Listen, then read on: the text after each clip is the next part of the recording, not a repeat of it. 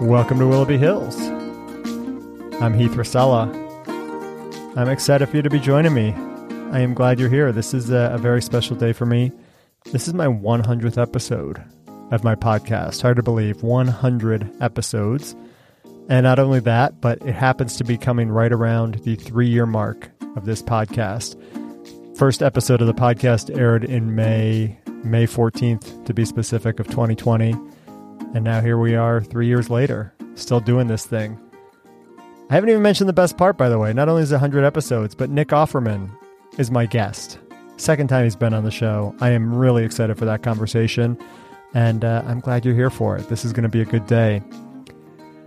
If you're interested in kind of just the whole background of this podcast, let me just tell you real quick. I wrote a whole thing about it on Sunday uh, in the newsletter. Go to heathracela.com slash newsletter and you can read that piece there. But basically, the the short version that I'll tell you here because you're listening and we're chatting. But if you want to read the whole thing, go check out the newsletter. I was an unemployed TV producer. I lost my longtime producing job right at the start of the pandemic, literally like two or three days before the shutdown. And kind of when everything shut down, a lot of TV work went dark right away. But then as kind of the spring was was progressing on and we were all still mostly in quarantine, but there was a push to try to get some new content made.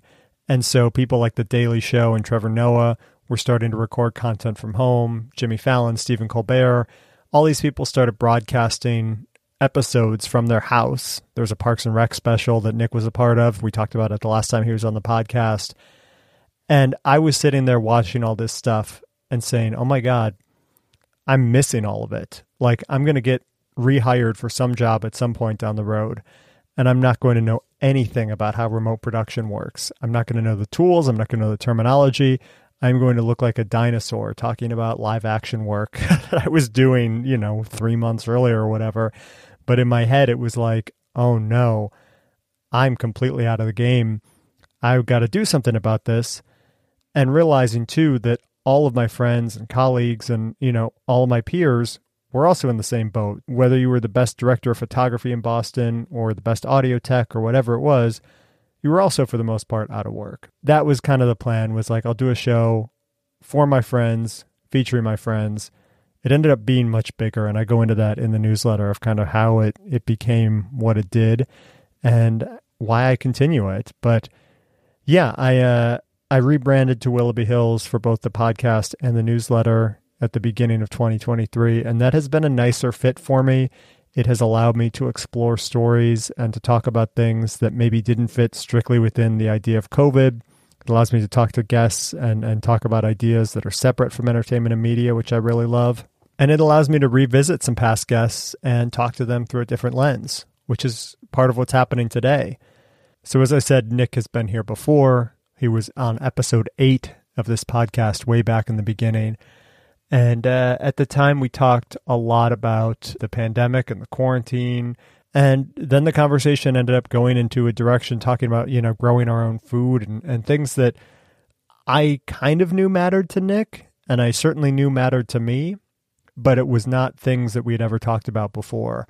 It was a great conversation. Again, go back and listen to it. It's episode eight in your podcast app. And Nick and I have stayed in touch since he was on the podcast the first time. I mean, I knew him through this old house. We'd met a few times even before he was on the podcast. And he turned me on to the writings of Wendell Berry, amazing agrarian author uh, out of Kentucky, that writes about farming largely. Uh, he writes fiction, he writes poetry, he writes essays, but it's kind of about how if we fix our farms, we can fix the planet. And it's just, it's beautiful stuff. Nick has been talking about Wendell for a long time in his writing. And I finally reached out to Nick uh, if maybe a year or so ago and just said, I want to get started. Where should I go? And he gave me some great recommendations. And I'm hooked now. But I had some questions for Nick too, because Wendell is this, you know, he's he's an older guy, he's in his 80s, and he almost lives an Amish existence when you read his work. Not quite that extreme. I mean, he has electricity and stuff, but he is very big on, on using horsepower over tractor power. I mean, literally like a horse, you know, pulling a plow and things like that. And just he questions a lot of things about the modern world that I think he's spot on about, frankly. but Nick and I both make our living through the entertainment industry. And it's kind of hard for me sometimes as I'm reading Wendell Berry's work and nodding along and saying, yes, yes, this makes sense to say, why am I doing the thing I'm doing? Should I just, you know, sell out and, and buy a farm somewhere and live a little self sufficient life and forget the modern world? I don't know. That's the stuff I think about when I read Wendell Berry. And I know Nick's been a student of his for a long time and uh, has met and chatted with Wendell Berry a lot. So I knew he would have a perspective on that. So we talk a lot about Wendell Berry in this. We also talk a lot about how Nick selects the projects that he works on. And it's interesting, like we talked maybe two or three weeks ago, and it's interesting to hear Nick talk about how important the writing is to what he does. You'll hear him say that he selects his projects based solely on the script. And with that context, I think it's it's interesting to think about what's happening in Hollywood right now with the writers' strike, and you know the Writers Guild of America, the WGA, is on strike, asking for what I think to most people in entertainment seem like reasonable benefits. So I'm not a writer, so I'm not exactly privy to to every nuance of this discussion. But as I understand it, when streaming started, streaming is is in a different category than other television and so a lot of these writers ended up working on streaming shows that paid less and that produced less episodes. So if, when you're paid on a per episode basis, you end up making a lot less money at the end of the year.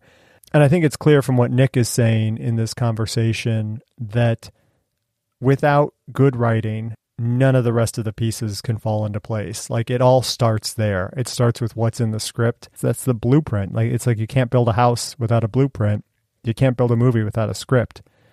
And so I think it's just it's important to keep that piece in mind just as you're listening to this. Think about how Nick talks about writing. And not to belabor the point, but Nick and I are also going to talk in this conversation some about commercialism and corporatization and just kind of what happens when you go from being really small to really big. And I think Wendell Berry writes a lot about having kind of local values and being able to do business with your neighbors and things like that. And the Hollywood system is just like any other big industry that we have. The more that you concentrate power, the more that power and wealth seem to flow to the very top of the pyramid, and uh, the less that is there for other people. So I don't know. I'm I'm interested in that. Take a listen to the interview. See if you pick up on that as well. And uh, one last thing that I want to let you know too Nick is out on tour right now with his comedy show. We're going to start the interview by talking about that. But this month, he is in Tulsa, Oklahoma. He's in Fort Yates, North Dakota. He's in Oxon Hill, Maryland. And he's in Cherokee, North Carolina. And then if you happen to be across the pond, he will be in Ireland and the UK throughout June and uh, into July as well. And he's got a date up in Calgary in August. So go see his live show. I saw it when he was in Connecticut a few weeks ago, and I wrote about that in the newsletter as well. All right, here it is my second conversation with Nick Offerman. I'm curious, first of all, like, this is the second time I've seen you live, and I saw, you know, American Ham on Netflix, but they're not quite stand up specials. They're you know there, there's comedy in there but there's variety there's music. Like what do you tell people that you do on stage? How do you how do you qualify those shows? Well it's a good question. I mean i i i definitely aim to make people laugh and am relatively successful at it the audience you know generally has has a lot of laughs at my show which is usually about 90 minutes long um, but you're right i'm certainly not a joke writer and it's not just a patter of of jokes one after the other or or anecdotes that are that are fabricated just to make people laugh. There's also uh, a lot of broccoli being snuck into the pizza, as it were. sure, it's tricky. I don't I don't have a great elevator one liner uh, like an elevator pitch to to say, "Here's my bag," but I, I find that calling myself a humorist helps because people say, "Oh, what is that?" And I say, "Well, it's it's like a comedian, but I talk slower, um, and I'm not I'm not required to be as funny." Yeah, I you know when I started out, I called myself a, a less educated uh, Garrison Keillor aspirant. Sure. So uh, you know, and and it's I feel bad because when when that special American Ham used to be on Netflix. It's funny. I'm I'm usually relatively unaware that things even have rev- like reviews from commenters online. Like Yeah. I don't know who has time to scrutinize all that stuff, but I uh, some came my way at some point, uh, and people were you know rightly saying because they would just go through all the stand up specials on Netflix and check them off, and then they'd get to. The this weird agrarian guy, you know, that was like, Have you thought about where your food comes from? And they're like, Man, this isn't a stand up special. This guy sucks. and I couldn't disagree with him. I felt bad, you know, that, that uh, a, a corporate entity like Netflix just dumped me in with joke tellers. You know, I, uh, I I feel like by now my audience generally has a pretty good idea of what I'm about, and that they are generally likely to have a very fun time and laugh a lot. But there are always a few people still in the dark who somehow think they're going to, I don't know what they think. They're going to get an evening of like Ron Swanson talking about shotgun shells or something, where they're like, what? This is bullshit, you know, and they leave in a huff. And I'm like, uh, I don't know. Uh, read read the paper sometime. But I guess like that point of like you could just do an hour about bacon and woodwork joinery and whatever and and people I think would eat it up. But your point about, you know, serving broccoli with the pizza, like you do kind of challenge the audience and get them to think differently or, or hopefully bring some new ideas forward. Like what what is it that makes you want to take that approach? Well, probably, uh, you know, first and foremost, I'm not that funny. If I was, if I was a very, if I was a talented comedian, I would just tell jokes. Uh, but I don't seem to have that skill, and so uh, I don't know. There's something about it. I, I'm a theater actor by training, and and that's what I did for all through my 20s before moving to Los Angeles. I, I was in Chicago. And then I started working as well in, in film and TV. And uh, as, as most people know, uh, I have a woodworking shop.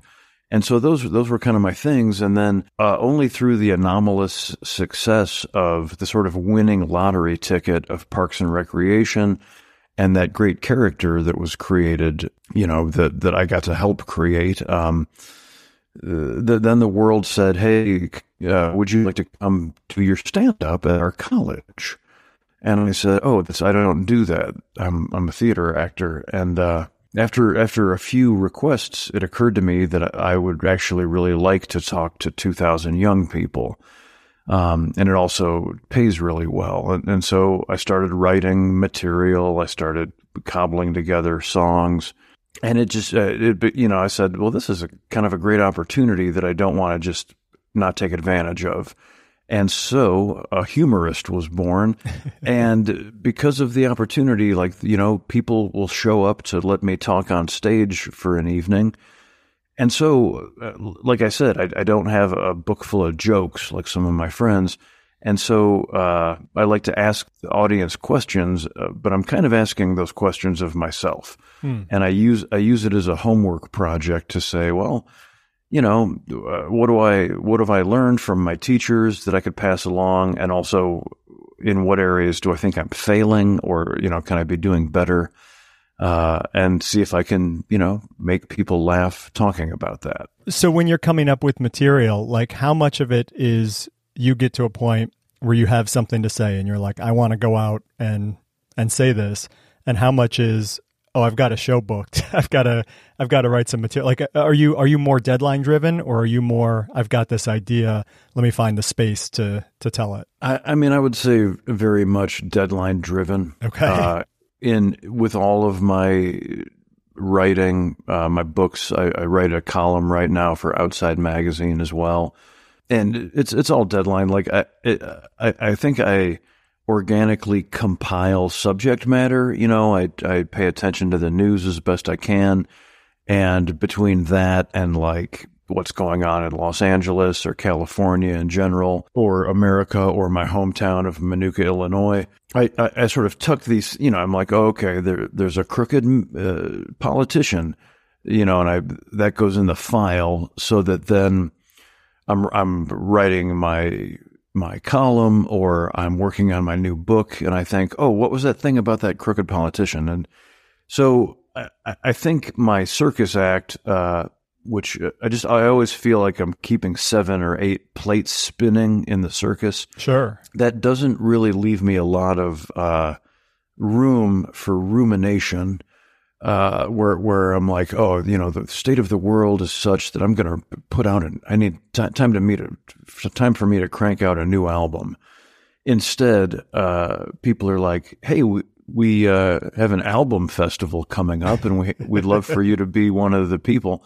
And I'm like, great. Uh, so, you know, by and large, it's. Uh, I, I, wish I could, you know, claim to be some sort of uh, wizard sitting in a cave, like embroidering uh, things to think about, but. It, it's much more like I found myself in a position where I get to generate content uh, across a few different genres and media uh, or mediums. Um, I'm not sure which is the right usage there. Yeah, I don't know. But you know, I, I am just grateful that that uh, I continue to find things to talk about. Yeah, I mean, it's funny. Just you, you hit on something that I, I, interviewed somebody on Wednesday as well, and um, it's actually a cousin of mine who's a photographer. He takes beautiful landscape pictures all throughout Cleveland, and we got to the end of the call, and he said, "Wow, like." That was really fun. We should just talk on the phone sometimes. And I was like, we should, but it's nice to have a podcast to kind of schedule that. Like, I think that's kind of what you're saying is like, you don't have the time always to think, but if you work that into your schedule and just book that time that I have to write this show or this book or this article, that's your thinking time. Yeah, that's. I mean, that's really kind of boiling it down pretty astutely. Uh, it, and it reminds me. I mean, ever since I've been lucky enough to become a professional actor, and, and Megan says the same thing, my wife, um, that uh, w- when you're lucky enough to work, it becomes a, a pretty intense and isolating thing where you, you know, sometimes you'll uh, go to Canada for three months or sure. you'll go to on tour to Australia or New Zealand. And so your, your home community or your friends uh, and family, you might not see them for long stretches of time. You don't have a reg. It's one of the things you don't have a regular routine like like many people do. And so we we came to understand and and sort of laughingly say to this day that the only way we see our friends is by getting cast in a movie with them. yeah. Uh, if you want to hang out with people, you have to get on a TV show together. and and the same thing is true. Uh, I think like uh, my wood shop is is in Los Angeles. It's offermanwoodshop.com. I usually keep four, five, or six employees healthily cranking out custom furniture and sundry items. We have some incredible woodworkers there now who have been working on their mastery for years. And so they've begun making furniture that I couldn't even make yeah. because I'm dancing around the country, you know, performing and doing podcasts with deep thinkers and things like that.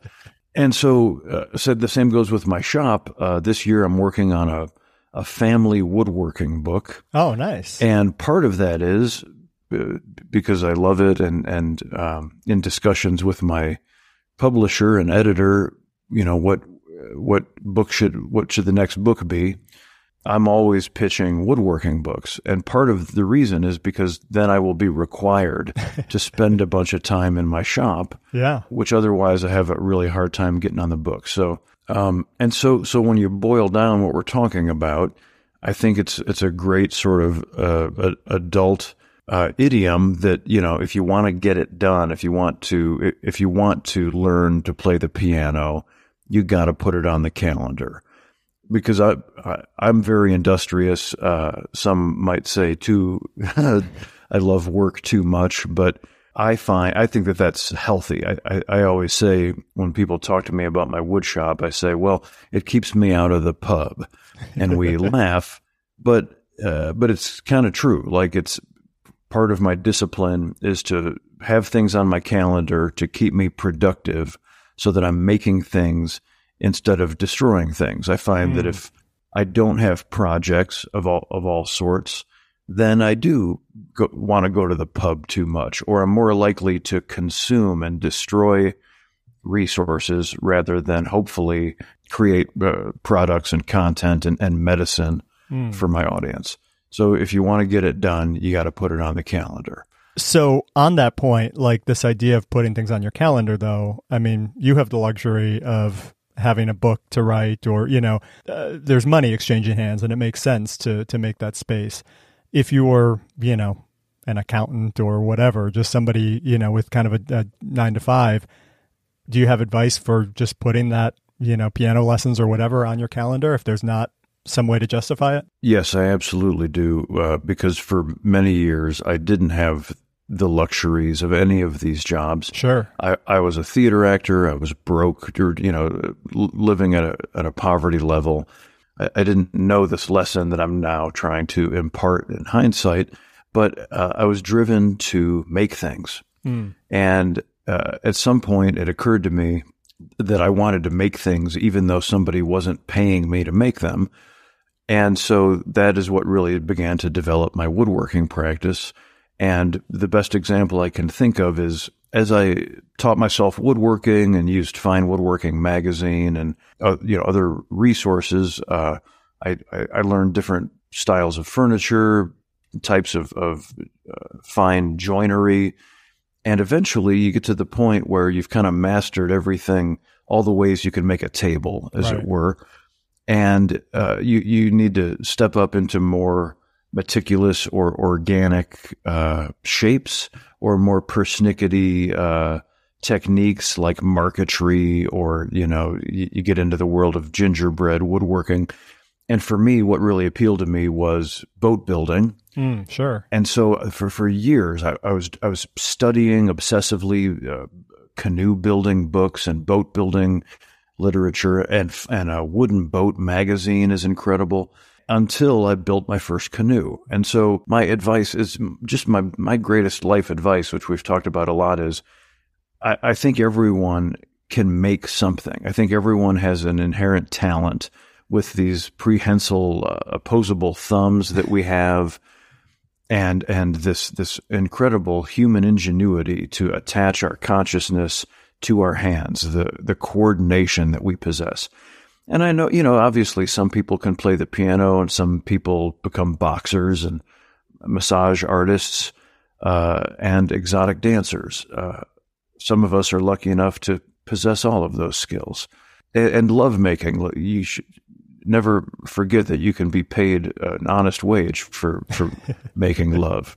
But, you know, but seriously, the, I, I, think that everyone uh, is able to make something, and I encourage people to try to figure out what that is because that is what you can do and it will make your time go by so happily and often productively rather than saying, I'm so bored. What should I do? Hmm. Well, I guess I should succumb to all these channels blaring at me. I should, you know, uh, consume. I should consume all of the, the corporate materials that I that I see on every billboard, every everywhere I turn and instead dig into one's own organic sensibilities and find out what you love to do that you don't have to pay a bunch of money to do. Sure.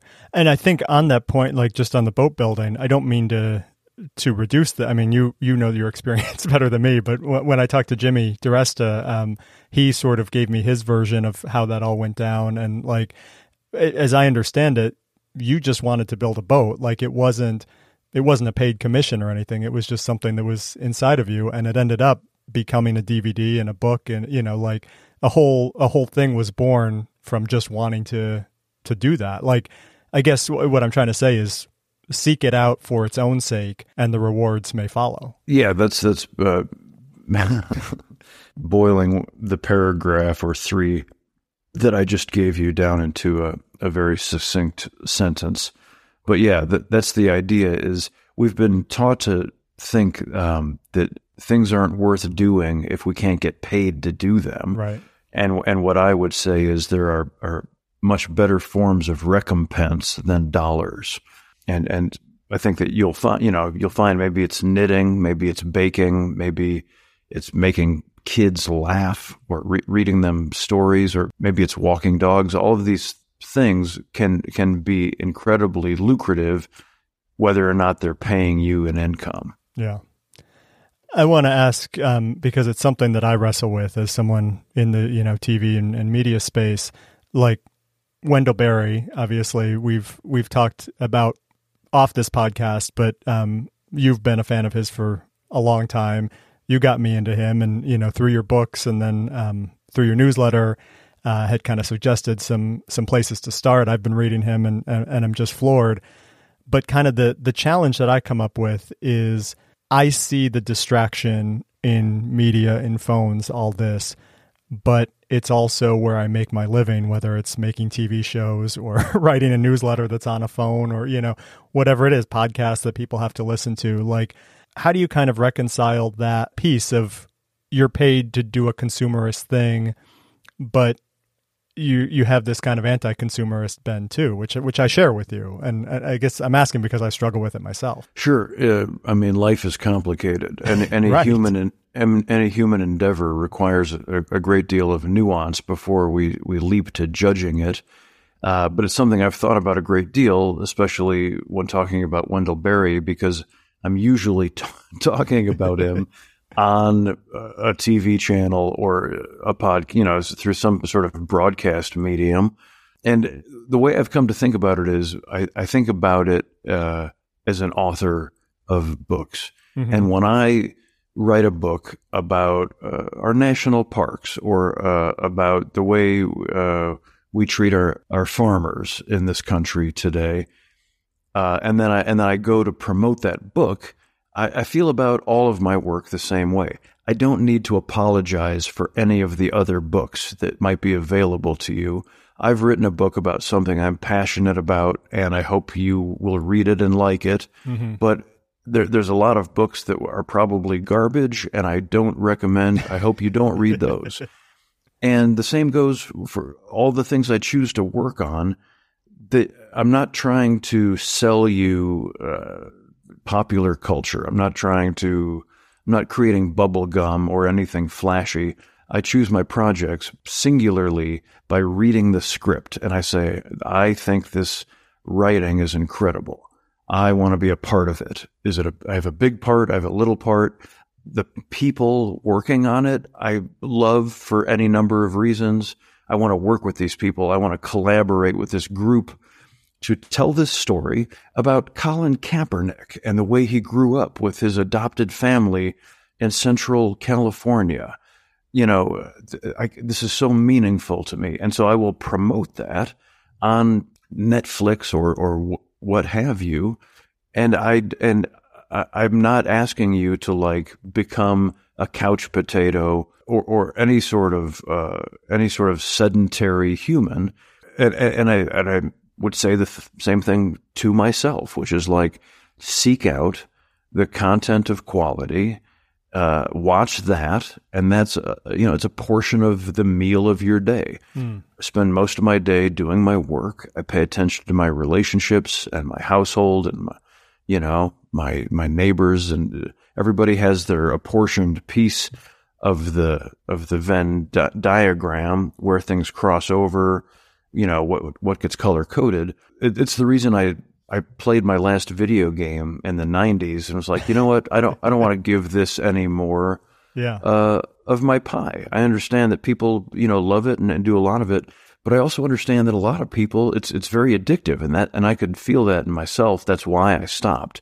It's because I could feel the the danger that it could it could consume too, with my indulgent personality too much of my of my pie graph. And, and so that's, that's how I reconcile it is, is sincerely, uh, I understand that it sounds funny, but I would say to my audience, watch my stuff and, and that's it. it's, it's all you need. Maybe um, some of um, Megan's work too, but of course, I, mean, I, I mean, in the, in the, in the most solipsistic form that like, it's like I I make this stuff and I hope you'll watch it, but don't throw your life away watching television. Yeah, and as all things, like I I I love uh, pork cracklings, chicharrones, but I need I know I need to eat a lot of other foodstuffs as well. Right. And I guess uh, you talk about the the Kaepernick piece that you were in, or you know, The Last of Us. Like there is a place, and this is something I have to remind myself too, where TV, film, whatever can be educational, can be moving, can get us to, you know, rise to a place of activism in a way that that other things maybe can't or, or aren't as immediate sometimes. Sure. I mean, there's no putting the toothpaste back in the tube. I think I would come down on the cultural side of curmudgeonism. Like if I could pick, I would I would take us all back to like I would say you can only read books or see people live on stage. like if, if I if I could snap my fingers and do that, I think I would do it. I un- yeah. I understand the the purity uh, of that, and in uh, uh, the sense of of Wendell Berry philosophy, I think it would be healthy for humanity, and it would be healthy for our planet and our civilization. That unfortunately is not the case, and so I, you know, I, I try to find uh, a healthy balance with the way I deliver uh, the stories that I tell. Yeah. I mean, one way or another, human beings seem to require stories. Religion is all stories. Uh, the the way we live, you know, every day, we're all putting on masks for each other. I tell you a different story when I see you at the gas station versus when I, you know, see you at the nightclub uh, with who I am and how my day is going and, and what my objectives are. We're all telling stories all the time. Some of us do it to a crowd. Some of us do it in this form, uh, in an investigative way.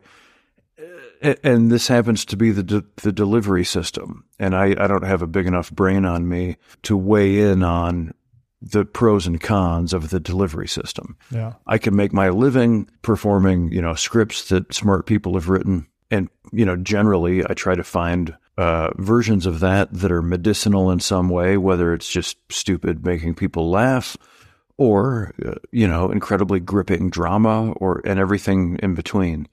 And there will always be such debates. You know when we're like wearing our weird uh, implant chip glasses and watching feature films six inches in front of our face projected onto the mist in the air. You know, yeah. then uh, Spielberg's grandson will will write a screed in the New York Times about how this is not better than Google glasses, or it's you know what I mean. Right. There's it's always going to be uh, the old way is better, the new way is better. I, for me, I, you know, the fact that there's a percentage of our population that's obsessed with going into outer space. Now, I, I love science. I think it's fascinating, and I absolutely understand the value of what we can learn scientifically from uh, the environment outside of Earth's atmosphere and other planets and the universe. Absolutely, 100%. Uh, but it's the people that want to like just build rockets and are like, yes, put, count me in. Yeah. I want to ride a rocket uh, above the atmosphere and pay you know the the price of like an elementary school. it's, it's like I just I just don't get that. I, I think that that's a weird distraction, and so you know uh, that's me. That's that's my predilection. I, I uh, respect everyone's prerogatives as long as they're not hurting each other uh, or themselves or other people's property. But nonetheless, uh, I definitely raise my eyebrow at a lot of things. Yeah. Well, I feel like a lot of that may come from Wendell Berry, and that's something that it's interesting. Like, so I had sent you a note a year or so ago and was just asking, "Hey, I want to get into this. Like, where should I start?" And I was expecting maybe like you know read this book, and you did a, a maybe ten minute video on your newsletter at the time of like here's great poetry, here's great uh, short stories, here's great uh, essays. Like there's all different entry points. I ended up going through the nonfiction work, but like, what was sort of your first introduction to Wendell Berry, and why has that remained such a constant for you? In, in the mid '90s, I was doing a play at the Steppenwolf Theater in Chicago, and what uh, one of my fellow actors, uh, a guy named Leo Burmester, who sadly is no longer with us, he was an actor from Kentucky and he uh, saw something in me. Um, you know, we, we, we weren't besties. Uh, we were new acquaintances, and he was maybe 20 years older than me. And he gave me a couple books of Wendell Berry short stories, specifically a book called Fidelity and a book called Watch with Me. Hmm. I think, I think, I think that's what the second collection's called. I just was blown away because the reason Wendell's work and philosophy speaks, I think, so strongly to me is because he is uh, calling out and revering a set of values and a, a sort of commonsensical, pragmatic, self sufficient way of life that I was taught by my family. And so, this uh, idea, even though I live in Los Angeles, you know, in the, in the middle of a crazy urban sprawl full of traffic and pollution and, you know, all kinds of human skullduggery, but also absolute glory. It's the headquarters of creativity in our country and, and one of the, you know, places in the world where like the, the greatest, uh, advanced, you know, progressive thinking is happening. And, you know, uh, we all are, we all contribute to both sides of the equation. Yeah. Uh, ideally, I mean, you know, sometimes I'm just making rubbish, but but hopefully once in a while, you know, I get to add to the song of of progress and evolution, or or at least like make a sandwich for my my incredible wife while she leads the chorus. Yeah. Uh, that's what it comes down to, and and why the writing and the vision of of Wendell Berry uh, will just I think continue to be my greatest teacher, uh, and and it's why I just encourage every. I don't. I, I wish it was required reading for uh, for every school kid, um, because it's just common sense values that uh, that will help everyone. And and it's funny the the best way I can boil it down is is that when Wendell uh, measuredly talks about any problem or he attacks any question by and large, the, the solution that he comes to is love. Hmm.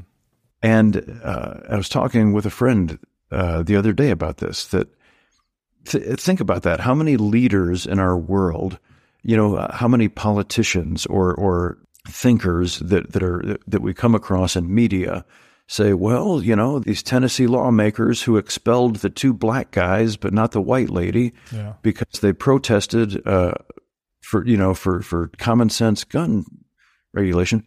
Well, th- this stems from the problem that these people are not loving each other. That this community is is failing to love one another. Uh, they're failing to pay attention to their purported Christian ideals in this specific way. They are not loving each other, their communities, the planet, you know, their their landscapes. They're not loving it enough. Uh, on, on my I don't know one of my social media things where you have a quote in your bio. Mine is a Wendell Berry quote, and it's simply "It all turns on affection." Hmm. And and it's really I mean I could I could talk for a blue streak for a week about Wendell Berry's work, but it all comes down to that Yeah. that that forces you know human forces greed and power and avarice drive us to focus on things other than love. And you know we all succumb to that to whatever extent we do. Part of the the work i try to do is remind us all thanks to wendell and, and other uh, incredible women and men whose whose writing has shaped my life and say but don't forget about love.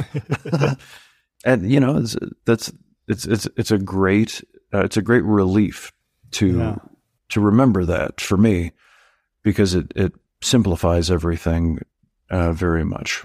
what you're describing there to me, it's interesting. Like when I was reading uh, The Unsettling of America is where I started, and it was mind opening and mind blowing, but it was also very familiar, I think, maybe in part because of your work, in part, you know, he influenced Michael Pollan a lot. Um, I, I read uh, your blurb about Wendell Berry and Gumption again uh, before this talk, and uh, you mentioned that Mike Schur was was really influenced by Wendell Berry as well, because it just to me, I think it, what you're describing is kind of the ethos of of Parks and Rec and The Good Place too, of just like be decent to each other, find the people you love being with, and spend as much time as you can with them. That's it. That's it. And it it kind of all goes back to Wendell Berry too, which is funny. Well, it does, but Wendell would would say, "No, hang on. Uh, you should uh, let me tell you about a guy named Shakespeare." Yeah. And and let me tell you about Paul's you know third letter to the Ephesians. Like I, I was um, I was having lunch a few weeks ago with the Berries, and and Wendell quoted a a full like stanza, a full like half page of a monologue from Macbeth. Wow. And I just, you know, I said, well, that's why I drove here. That's why I came to your house and you didn't come to my house. But yeah, that that's it. I mean, you know, uh, we, we all have our, our weaknesses and, and the forces of consumerism these days play on those, you know, they, they exploit those and try to get us to spend our money and our time on things we don't need. And Wendell and Mike Schur and Shakespeare and everybody else uh, remind us that there are much better and less destructive and expensive ways to spend our time and money. Yeah. It's interesting too because I felt like in reading that something that's kind of underneath all of his work is this idea that everything is kind of connected and that and you touched on this uh, in your stage show that like if we can fix our farms we can kind of fix everything you know global warming goes away our healthcare issues you know diabetes obesity uh, commercialism overconsumption the way that we use our land like it, it kind of and maybe this is just the lens that i'm viewing the world through but to me it makes sense to say oh yeah fix the farms it's not all these disparate problems. It's it's kind of one thing that like you flip that switch, it takes care of a lot of other things. Uh, it, it's true. I mean, it, it you know, I, I, don't want to be too idyllic about it, but it, it will solve a great many problems.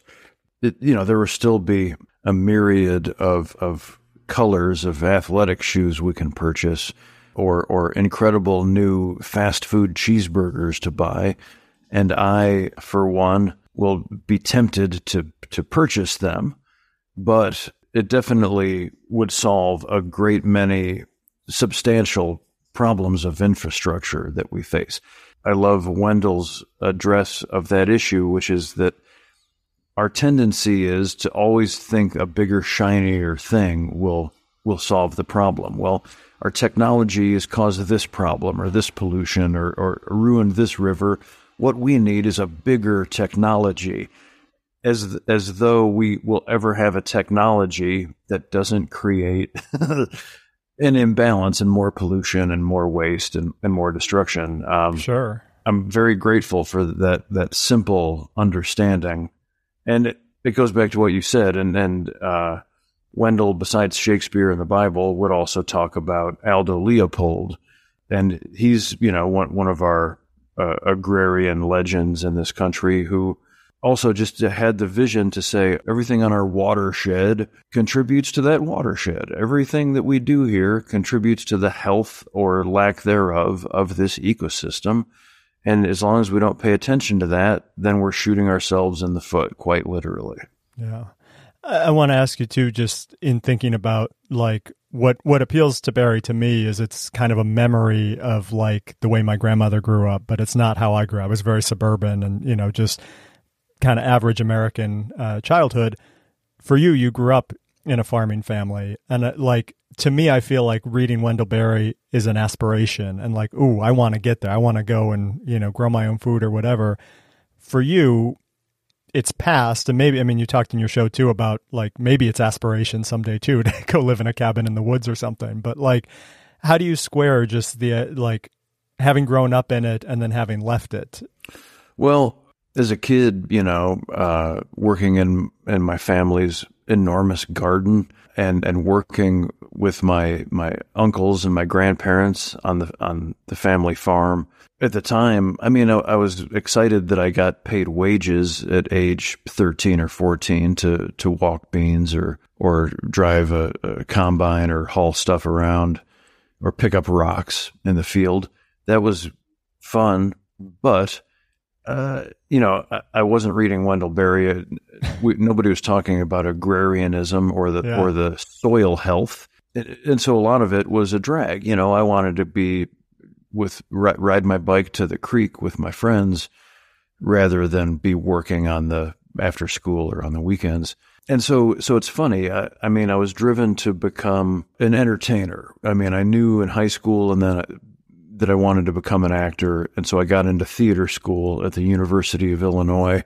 It was the first time that schooling captured my heart. Like college was the first time that I was passionate and like voracious for this subject matter. I had yeah. found my calling. I, I loved it.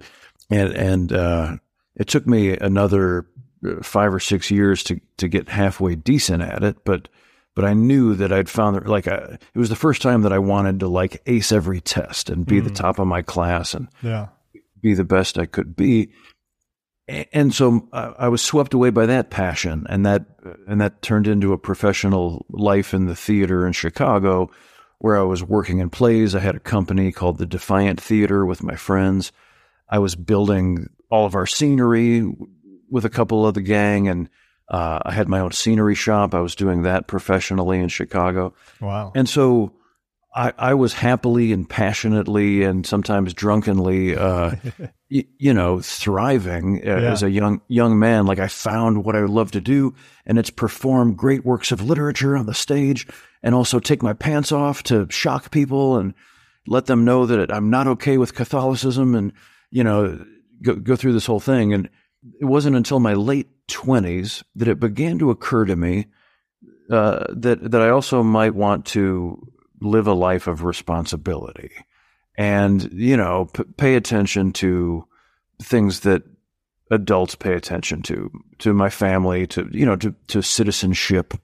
This is about when I got those stories and it was part of my s- sort of awakening where I was like oh right. Mm. beer is great but in moderation and, so it wasn't, you know, I don't know, my my the, my vocation swept me to Chicago and then Philadelphia and and New York briefly, but ultimately Los Angeles. And I've I've never felt like, oh no, I've made a mistake. Things have not gone remotely the way I thought they might or hoped they would. They've gone exponentially better in ways that I could never have imagined.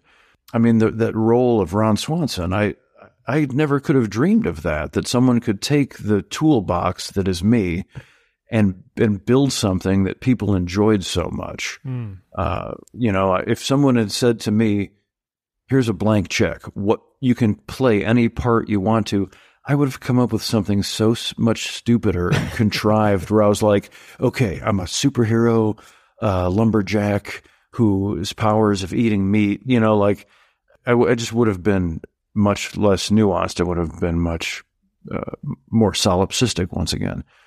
And so by the time I got to thinking about the question that you've asked, how do I how do I reconcile my life living in Los Angeles and and so forth uh, against the Wendell Berry lifestyle and and my family, my mom and dad were just visiting here and uh, Megan over the pandemic has become an incredible chef Hmm. Her obsession, you know, uh, when when we suddenly had this time on our hands, was cooking and baking. Yeah, and so in in defense against that, my obsession has become maintaining my waistline, and to and together, we we uh, continue to be a very healthy couple.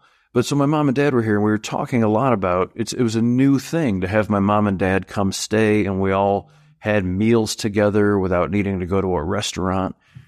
And so it's an it's an ongoing e- equation. And my answer is because for, for a while I felt really guilty and like, you know, I always encourage people to garden, but I don't have a garden. Yeah. A- and the reason is I'm not at my house often for up to six, eight months of the year sometimes. And so I could be a guy who pays someone to have a garden at my at my house, or I could just you know try and support the with everybody else proper agriculture uh, from people who do have uh, gardens and, and organic produce operations. The long winded answer that I'm coming around to is what I realized is I can still flex those values. I can, I can still live my life that way and in my case, I realized that my wood shop is my garden hmm. and my employees are my produce and my relationships in my life. Like those, all of those things are what I tend to. And I yeah. am in, interested in their health for their own sake, but also selfishly because I get to eat the Brussels sprouts that come off of them. Sure. and so that's that's the answer. I mean, because you know the the vast majority. I mean, it's a tiny the the number of people who can live in the way that you know that the people that the families in the Port William Fellowship of Wendell fiction live. The people who live that way are a tiny fraction of the, the national and world population. And so that, that question applies to almost everybody. How can yeah. we how can we lay these values over our very modern consumerist lives? And it's and it's that. It's if you're not making your stuff whatever it is you're making or you're or responsible for providing any of your own food know who is responsible. Know where it's coming from. Give a shit about the safety practices. Care about where it's coming from how much gas it takes uh, how many fossil fuels are required etc do, do your blueberries need to be flown in from Peru? And do you think that's okay or not? And th- I mean, that, for me, that's my that's my devil. Is I blueberries are my crack, and so it's it's a thing. You know, it's like well, if if if we lived purely the way Aldo Leopold would have us live, I would only eat pickles uh, from November to February. You yeah. know, so that's the that's what we have to.